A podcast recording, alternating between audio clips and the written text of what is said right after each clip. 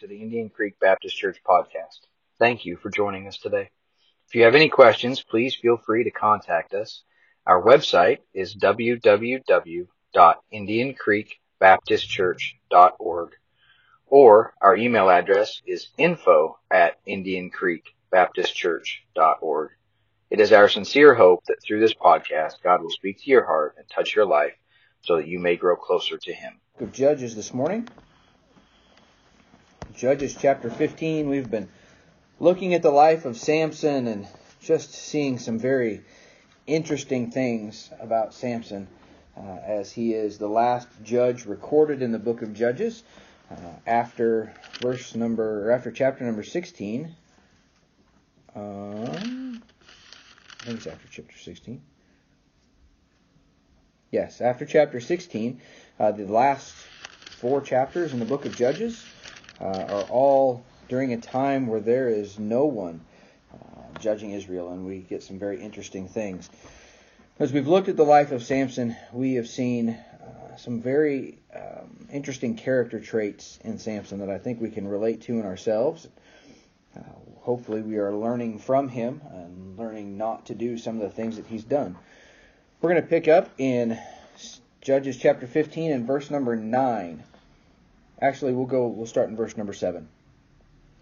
The Bible says, "And Samson said unto them, Though ye have done this, yet will I avenge of you, and after that will I cease. And he smote them hip and thigh with a great slaughter, and he went down and dwelt in the top of the rock Edom. Then the Philistines went up and pitched in Judah, and spread themselves in Lehi. And the men of Judah said, Why are ye come up against us? And they answered, To bind Samson are we come up, to do to him as he hath done to us. Then 3,000 men of Judah went to the top of the rock Edom, and said to Samson, Knowest thou not that the Philistines are rulers over us? What is this that thou hast done unto us? And he said unto them, As they did unto me, so have I done unto them. And they said unto him, We are come down to bind thee, that we may deliver thee into the hand of the Philistines. And Samson said unto them, Swear unto me that ye will not fall upon me yourselves. And they spake unto him, saying, No, but we will bind thee fast, and deliver thee into their hand, but surely we will not kill thee. And they bound him with two new cords, and brought him up from the rock. And when he came unto Lehi, the Philistines shouted against him, and the Spirit of the Lord came mightily upon him, and the cords that were upon his arms became as flax that was burnt with fire, and his bands loosed from off his hands. And he found a new jawbone of an ass, and put forth his hand, and took it, and slew 1,000 men therewith. And Samson said, With the jawbone of an ass, heaps upon heaps, with the jaw of an ass have I slain 1,000 men.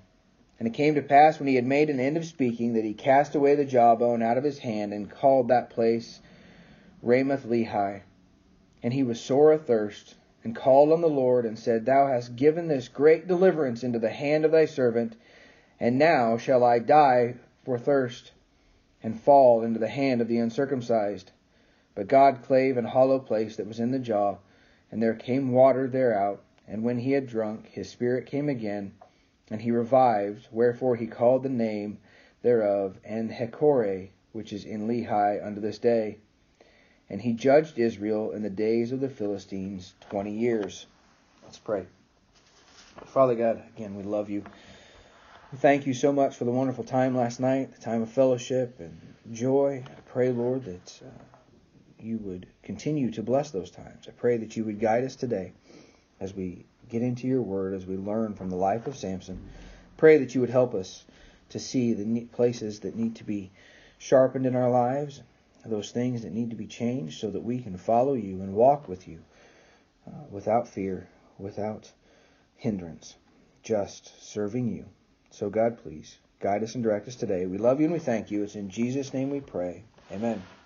So last week, Samson, after throwing his tantrum and killing those 30 Philistines and leaving his wedding.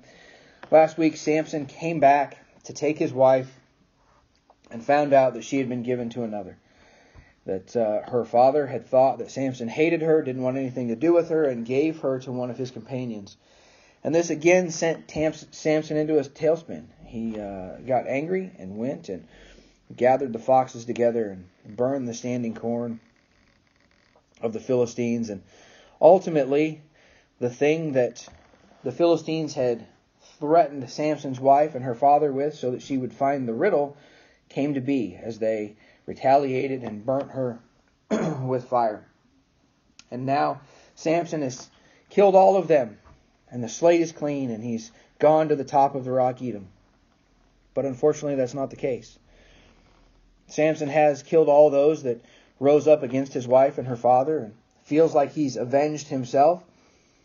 And he is, in fact, on the top of the rock Edom. But now, as we talked last week, violence begets more violence. And the Philistines are now gathered and pitched in Judah. And they're going to try and take Samson. And I want, as we look at things today, we're not going to look as much at Samson, although there are some things with Samson that we need to look at. But I want to look at the children of Israel. Because the whole point of the judge was to lead the children of Israel back to God. The reason that God sent the judge was to deliver them from the Philistines, remove them from that tyranny, and bring them back to Him. And we see a very interesting reaction as the Philistines arrive to take Samson. The men of Judah, knowing what has gone on, still fear the Philistines. They've seen Samson rise up, do these great things, these mighty feats of strength. And I believe they know exactly who Samson is by this point, because 3,000 men of Judah go to get Samson. Not just one, not just two. 3,000 men gather themselves to go and get Samson and bring him down to the Philistines. How is it that Judah is more afraid of the Philistines than they are of the God that they're supposed to serve? And I think as they begin their interaction with Samson, the very first thing they say when they meet Samson is, "Knowest thou not that the Philistines have rule over us? Why are you poking the bear? Why are you making this worse on us? They're evil. They're hurting us. They rule over us." It reminds me of the book of Exodus. As Moses was raised up to bring Israel out of Egypt. And God had done all those amazing plagues. He had sent the flies and the frogs and turned the water into blood. And all of those things. And in all of those things He had afflicted the Egyptians, and he had separated the Israelites. And then that last plague, where God himself comes down and just destroys the firstborn of all of Egypt. All those that were not in the house with the blood on the mantle, with the blood on the door. The firstborn of every house was destroyed. Moses speaks to God. The children of Israel know that Moses speaks to God. They know that Aaron speaks to God. And Pharaoh finally realizes, and Pharaoh sends them out. And the very first thing that happens is they come to the Red Sea. And as they come to the Red Sea, they've just literally been given gold and silver and everything that they could ever need to leave Egypt. And they come to the Red Sea, and their very first thing is they're blocked. And they turn around and they see Pharaoh's army coming after them as, "Have you brought us out here to die? Were there no graves in Egypt?" And from that point on, miracle after miracle God does. He gives the pillar of fire. He gives the pillar of the cloud for them to follow. He surrounds them with fire so that Pharaoh can't come in, and he parts the Red Sea so they can go across on dry ground. And then they come to the waters of Mira, and Moses sweetens the water and the water from the rock, and all of the amazing things that happen as they travel through the wilderness. Yet at every turn, at every trial, at every stumbling stone. They want to turn and run back to Egypt. They want to turn and run back to those that whipped them, that forced them to build great idols to Pharaoh. Judah has not learned. Joshua took up after Moses because Moses wasn't allowed to enter the promised land. Joshua led them into the promised land, a land flowing with milk and honey. A land that was almost as good as the Garden of Eden. And all they had to do was step up and conquer the land, drive the inhabitants out that were wholly given over to idolatry, that had no desire whatsoever to turn to God. God defeated Jericho. After a little hiccup, God defeated Ai. God defeated city after city after city. And then, even in the middle of God's deliverance, even in the middle of God's miracles, Israel turned around and went back. They made a deal with the inhabitants of the land. Yes, they were lied to, but they were lied to because they wanted to be. You remember the story. Those men came and they put on old, ratty, dirty clothes, and they put moldy bread in their saddles, and they put their water in old wine bottles, and they came and they claimed to be coming from afar off, and Joshua, without even questioning, without even seeking God's face, made the deal with them, and they were allowed to dwell with them. By the way, those men are going to come back here in a few chapters. And instead of driving them out of the land, the children of Israel allowed them to dwell with them. We've seen through the first part of the book of Judges that every time the children of Israel make a concession and allow those that are inhabiting the land to dwell with them, that Israel falls.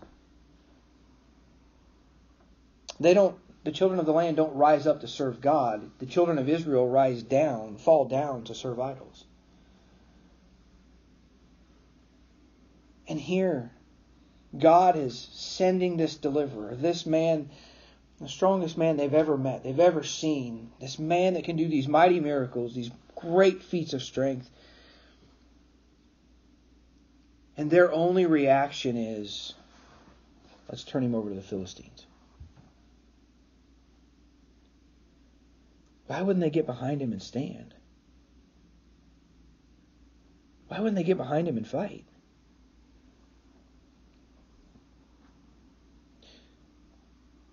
Because they've become acclimated.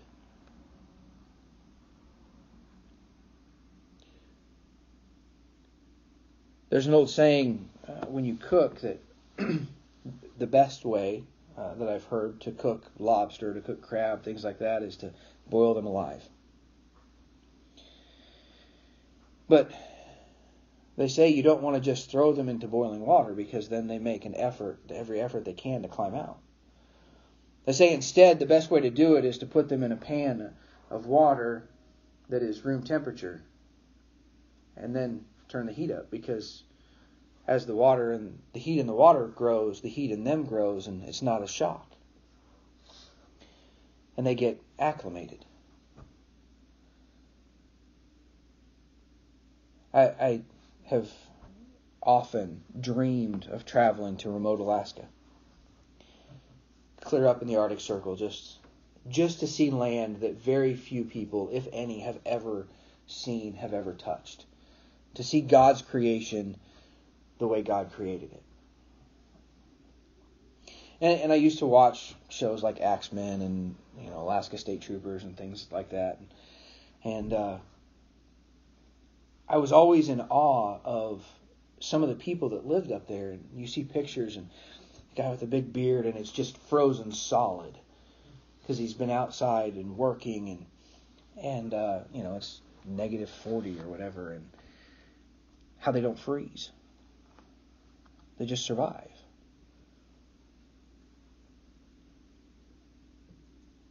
I couldn't just leave here and go do that immediately. I'd have to spend some time getting acclimated to the climate. It would literally kill me to just go and do that. Israel has just gotten so acclimated with the Philistines that they're willing to turn over their deliverer, the very one that God sent to save them, to the world. Now, I believe that there are some things involved with Samson's life and the way that God brought Samson about that are a very clear picture of Christ. I don't believe that Samson himself will ever be a picture of Christ, but I believe that the way that God brought him into the world, that the things that he was supposed to do, the reasons that God brought him in, and the timing that God used, the fact that Israel wasn't seeking a deliverer at this time. They weren't crying out to God. I believe that all of those point to Christ. And right here is a very clear picture that Israel doesn't want to be saved. We're continuing in the book of John and growing ever closer as we look at that last week leading up to the cross. We're growing ever closer to the cross, to a time when even those that brought him in crying, "Hosanna to the King," are going to soon be crying, "Crucify him." They're going to very soon be choosing Rome over God.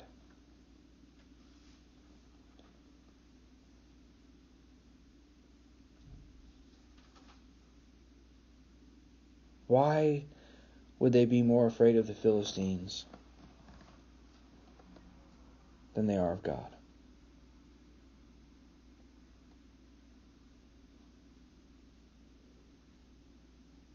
I have to look, I have to ask myself, why am I more afraid of the world than I am of God?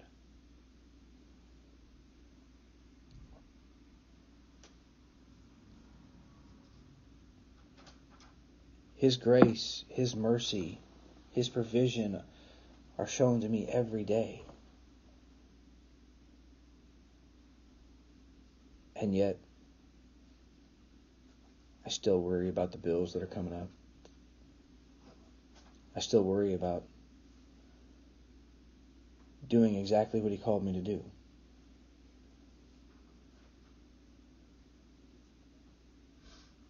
I still worry about diseases popping up, causing problems in our lives, or taking loved ones from us.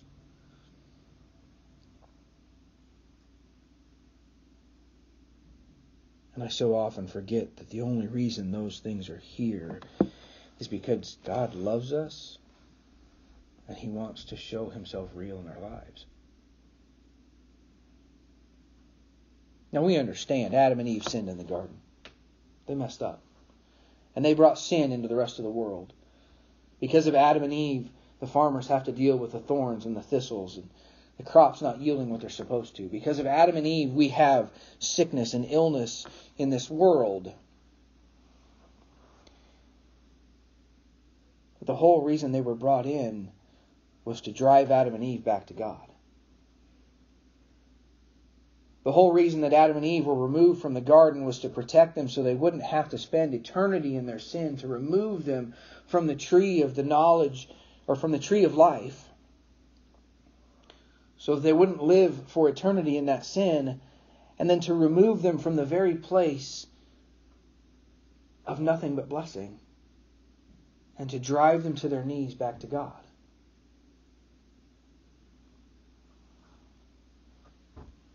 God wants to show His power through us, but we keep turning back to the Philistines. John chapter 9.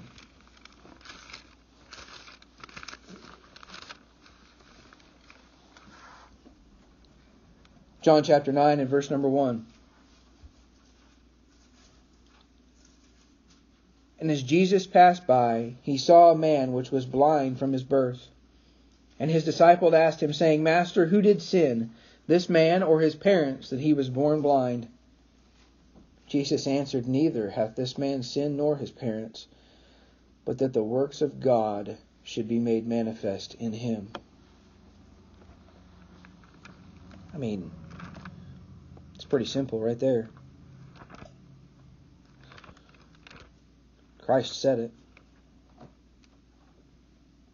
That man was born blind, was born less in the eyes of all the rest of the world, simply so that God's power could be shown through him. What about Job? Job chapter 1 and Job chapter 2, God allows Satan to put Job through the wringer. Takes everything that Job has, including his children, all of his wealth. Then he takes his health. But in all of this, Job sinned not with his mouth, nor charged God foolishly.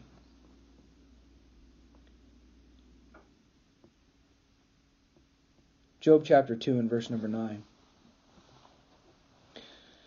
Then had said his wife unto him, Dost thou still retain thine integrity? Cursed God and die. But he said unto her, Thou speakest as one of the foolish women speaketh. What, shall we receive good at the hand of God, and shall we not receive evil? In all this did not Job sin with his lips.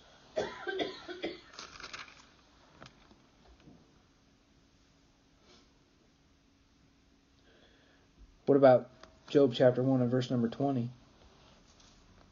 After they had come and told him that all of his children were dead. Then Job arose, rent his mantle, shaved his head, fell down upon the ground and worshipped, and said, Naked came I out of my mother's womb, and naked shall I return thither. The Lord gave, and the Lord hath taken away. Blessed be the name of the Lord. In all this, Job sinned not, nor charged God foolishly. What about 2 Corinthians chapter 12? We're in the church age, after all. We're not Israel. Job wasn't an Israelite.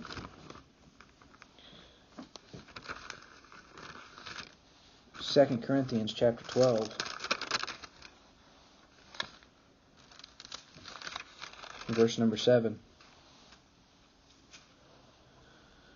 Paul the apostle, writing to the Corinthians, says, Unless I should be exalted above measure through the abundance of the revelation, there was given to me a thorn in the flesh, the messenger of Satan to buffet me, lest I should be exalted above measure. For this thing I besought the Lord thrice, that it might depart from me. And he said unto me, My grace is sufficient for thee, for my strength is made perfect in weakness. Most gladly, therefore, will I rather glory in my infirmities, that the power of Christ may rest upon me. Israel is willing to go and bind their champion, their deliverer, their judge, and turn him over to the wicked Philistines.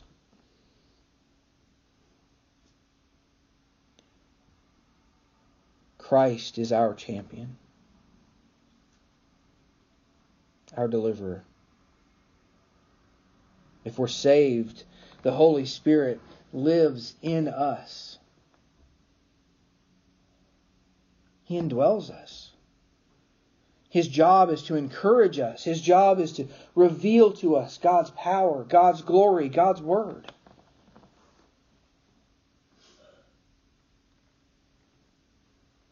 How often do we bind him and stifle him with our worry and fear?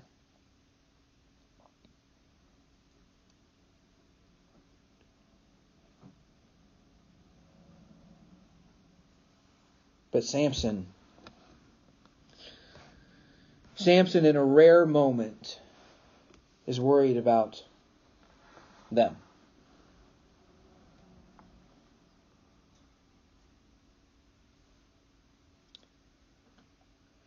verse number 12. And they said unto him, We are come down to bind thee, that we may deliver thee into the hand of the Philistines. And Samson said unto them, Swear unto me that thou wilt not fall upon me yourselves. And they spake unto him, saying, No, but we will bind thee fast, and deliver thee into their hand. But surely we will not kill thee. And they bound him with 2 new cords, and brought him up from the rock. Samson allowed these men to bind him after he made sure that they weren't going to kill him themselves, because he didn't want to hurt them. He is, after all, an Israelite.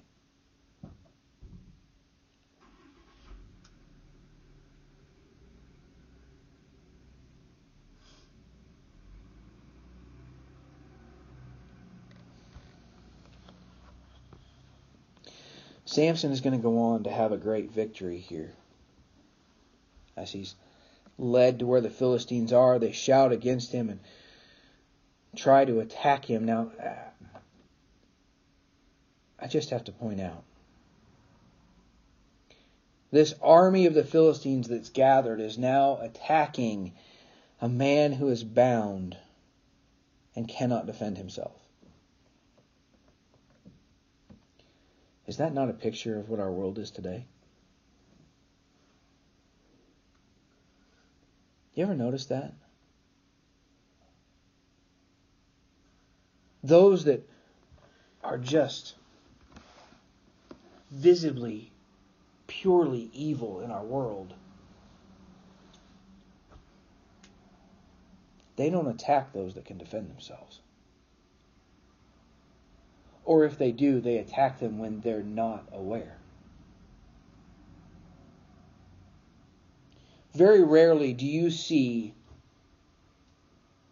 a murderer walk into a police precinct and open fire, because everyone in that room is armed. Everyone in that building, except for any prisoners that were there. No, if they go after the police, they go after them when they're sitting in their car having brake, not paying attention, and shoot them from behind. I follow a man that was a part of the LA SWAT team for many, many years. He was an instructor. He's a Christian. I've had some very decent conversations with him, and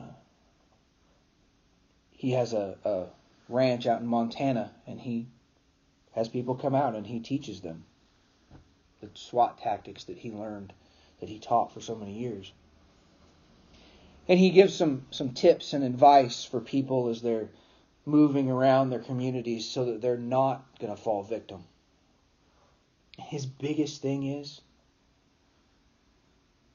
his biggest piece of advice is get off your phone and be aware of what's going on around you.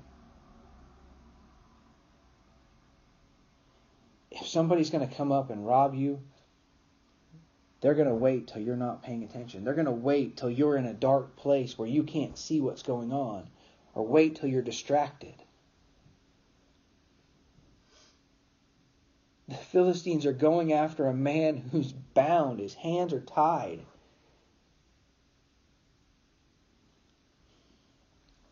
But as soon as they cry out and try to take him, the Spirit of the Lord comes upon Samson. He breaks the cords as if they were flax that's been burnt with fire, as if they were nothing. And he picks up the jawbone of an ass that's been rotting in the sun and just destroys them. Now, you know those Philistines didn't come empty-handed. They came with swords. They came with spears. They came ready to fight.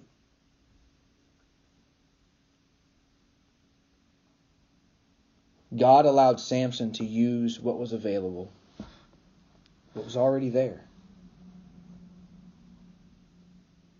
If there is one positive thing that we can see in Samson's life, it's that God has already provided everything that we need for every aspect of our life. We're just refusing to use it.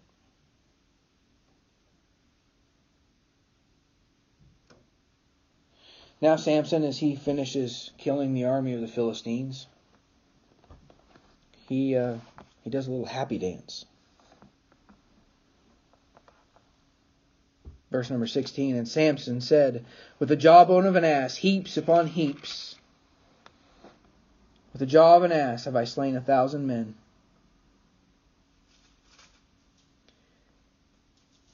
And it came to pass, when he had made an end of speaking, that he cast away the jawbone out of his hand and called the place Ramath-Lehi. Samson's feeling pretty proud of himself.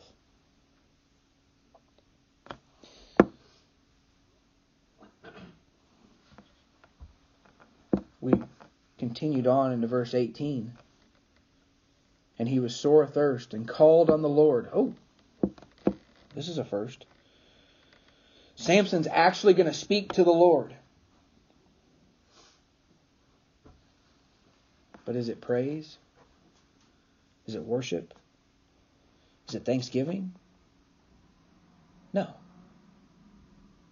He's whining because he's thirsty. He's whining because he had to put out some effort and now he's feeling the aftermath of that effort. And he's thirsty.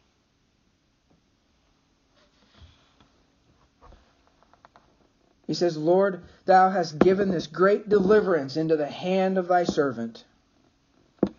Okay, he did say that the Lord had given him the deliverance.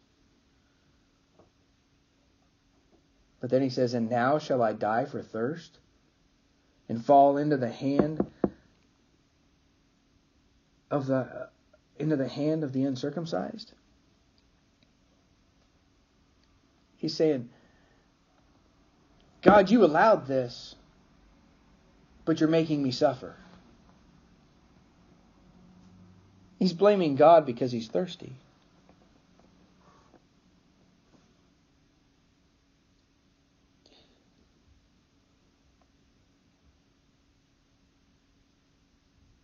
I used to think pretty highly of myself when I was younger.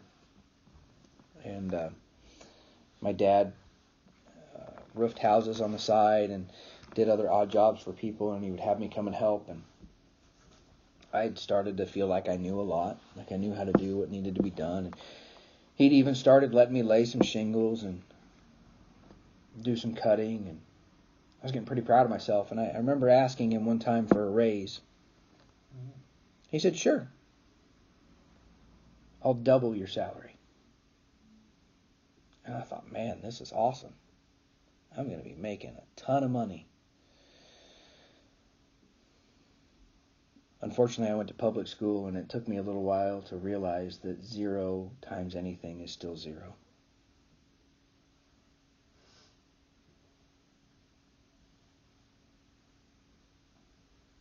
Dad was still telling me that if I was half the man that I thought I was, I'd be twice the man that I was.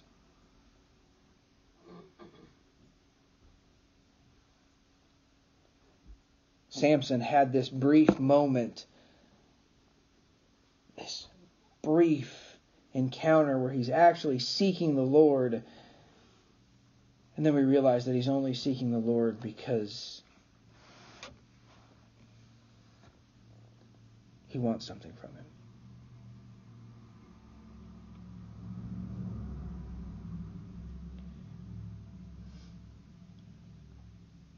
I wish I could say that I get up at 4 a.m. and I spend hours in prayer every morning just talking to God. I wish I started reading the autobiography of George Mueller, and I wish that I could say that I have his prayer life and his faith.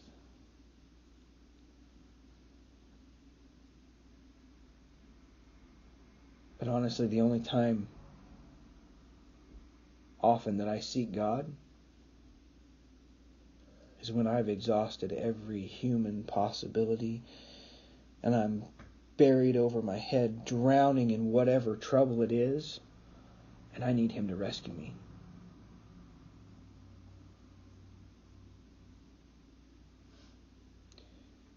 even though he's already provided the way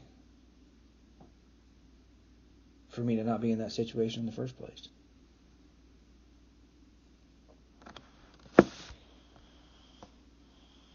Samson cast away that jawbone as soon as he was done with it.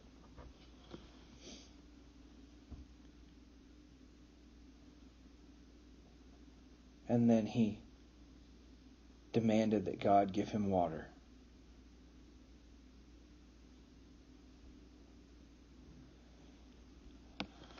How often in our lives do we forget the great things that God does for us to the very next moment?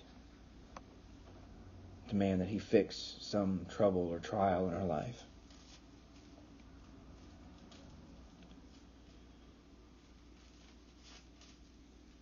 Now, chapter number 15 ends as most other stories of our judges have. Verse number 20 says, And he judged Israel in the days of the Philistines 20 years. The only difference between Samson here and all the other judges we've looked at is all the other judges says, and he died and was buried. That's because there's still another chapter of story of Samson's life. But God wanted us to know at this point, this highest point in Samson's life so far, that he went on to judge Israel for 20 years. And we need to understand that as we start chapter 16 and look at the debauchery, the wickedness of Samson, his testing of God and everything that God does to punish him and God allows in his life to punish him. But this all happened while he was judging Israel. This all happened as he was supposed to be the one leading Israel back to God.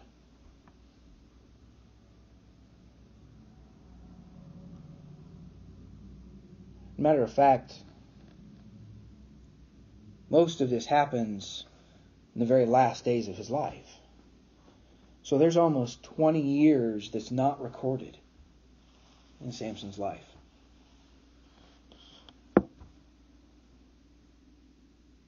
Because for those 20 years, Samson didn't do anything worth God recording.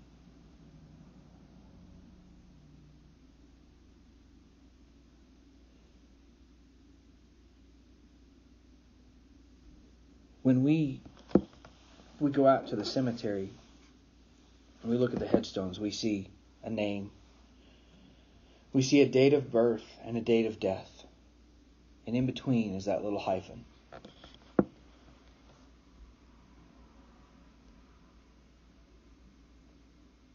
For the majority of people that have passed from this world,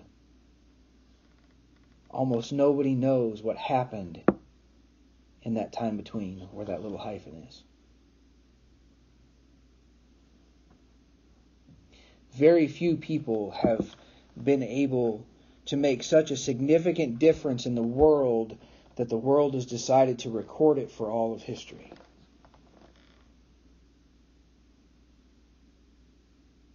And out of those people, even fewer have people actually cared to investigate.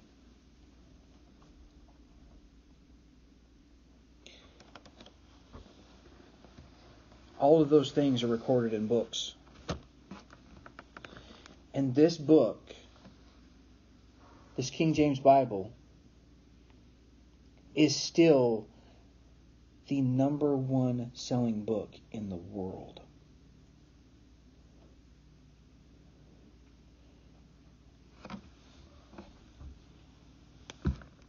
But still so few choose to actually look and see what it has to say.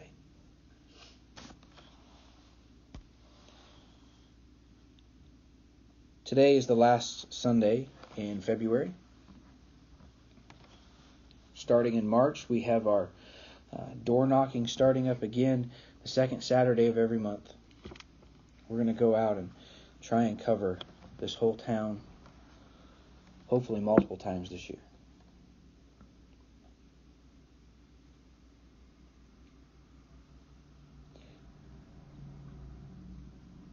for many in this community, that might be the only interaction they have with any of us.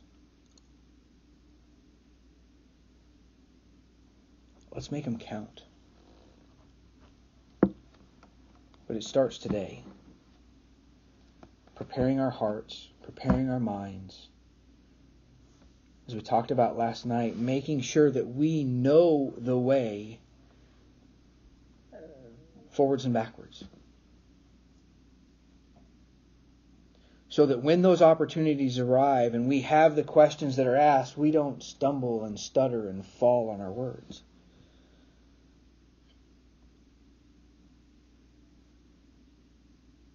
So that we truly can give them their ticket to heaven. And maybe change their life. Let's pray.